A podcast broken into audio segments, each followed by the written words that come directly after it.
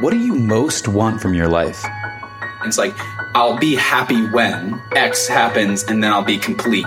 I see us, like in our world as humans, kind of fighting against something that is inevitably going to change. Something I talk about with clients a lot, like in, in terms of like needing to take action versus wanting to take action and like what that does to our psychology. I think it's really powerful stuff. Where do you look for your answers? Do you want to be producing quote unquote hard work in the world or do you want to be producing value? things that are just like so opposite to my brain, but that they're genuinely like the fiber of their being loves it.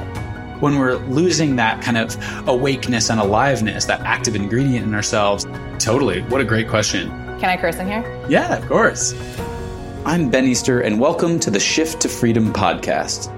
I think it's a really important topic, and it's one that people can unconsciously slip into, regardless of whether you're an entrepreneur and working towards achieving your goals and your, your money goals in that arena, or whether you are in relationship or in the dating world.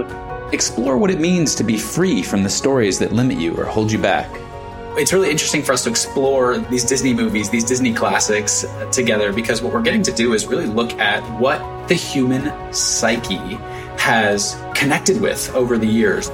Allow yourself the space to show up and be who you are as your most authentic self. How often do you do those check ins with yourself? It's almost this anti fragile mentality where I look out into the world and everything becomes a resource rather than something that I need to protect myself from.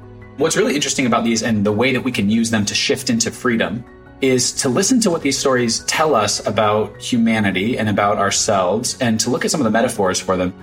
Whether you're longing for more financial freedom, untethering yourself from emotional or mental narratives, or gathering your confidence to create a paradigm shift in your life. As I'm going towards that goal, is one of this needs to happen or else. We tend to white knuckle and really get into a frame that can be destructive and unsustainable. I love this too because we so often, we humans, we're perceiving threats all over the place. And those threats are so often just happening in our minds. The Shift to Freedom podcast, where we explore what it means to show up as the person you most want to be in this world. Available wherever you do podcasts.